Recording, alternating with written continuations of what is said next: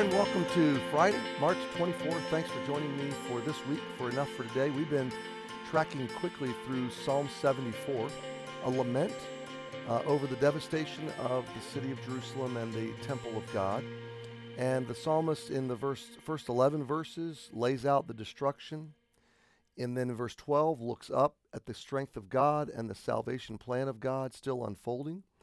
And then in verses uh, 13 to 17 recounts God's providence and presence and sovereignty in the hard times as well as the good times, uh, using these metaphors of day and night and, and fountains and dried up rivers and things like that.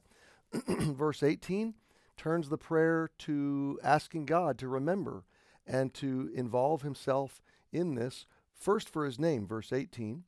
Uh, second, for the precious love he has for his turtle dove, Israel, or his people. Um, verse 20 is where we pick it up today.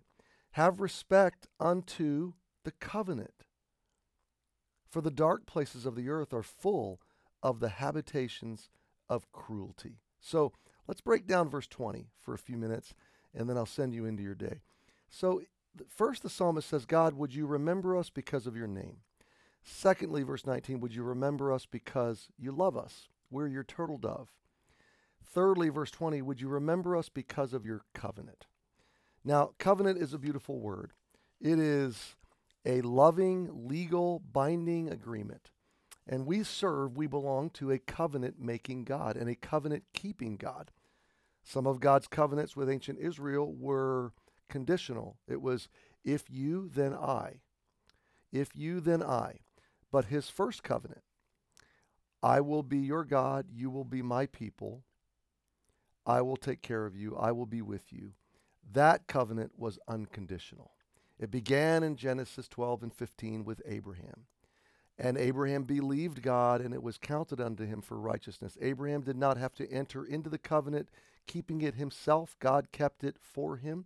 God entered it for him on his behalf as a substitute essentially saying, Abraham, you will break this covenant and I would have to kill you, but I don't want to do that. So I will enter into the covenant for you. It's all a picture of the everlasting covenant of salvation.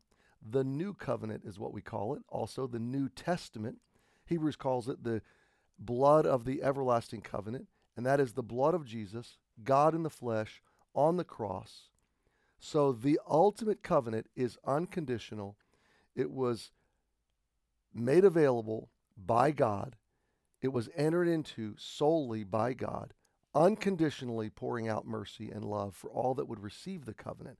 We don't achieve it, we don't live up to it, we don't keep it. He keeps it for us. We receive the benefits of the covenant. And the psalmist is saying, Lord, would you spare us because of your covenant? Remember your covenant. And then he expounds on the reasons why God should remember this covenant love for his precious turtle dove people that he promised himself to. Uh, basically, Hebrews says, because he could swear by no other, he swear by himself, because it is impossible for God to lie. So his name is the backing for the covenant.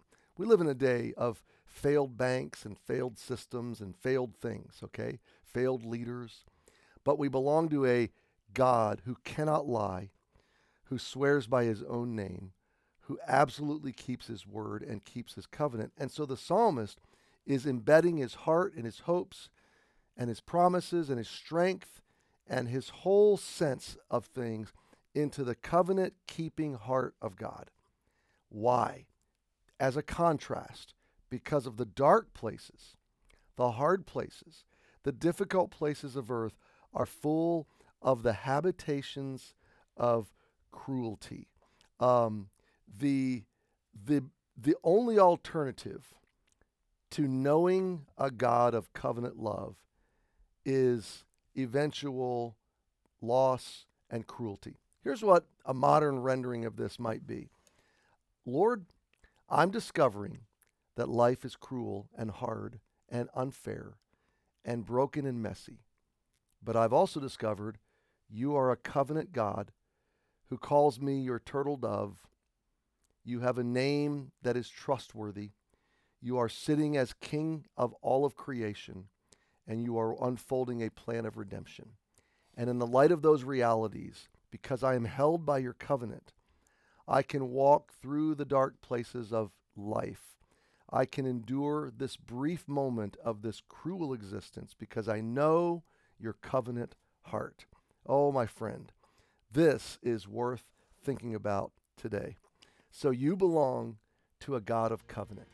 Jesus fulfilled the covenant, made the covenant available to you, and he promises you forever belong to him. So don't let the dark places of cruelty swallow you up. Keep your eyes on him. Happy Friday. See you this weekend and, uh, and again on Monday.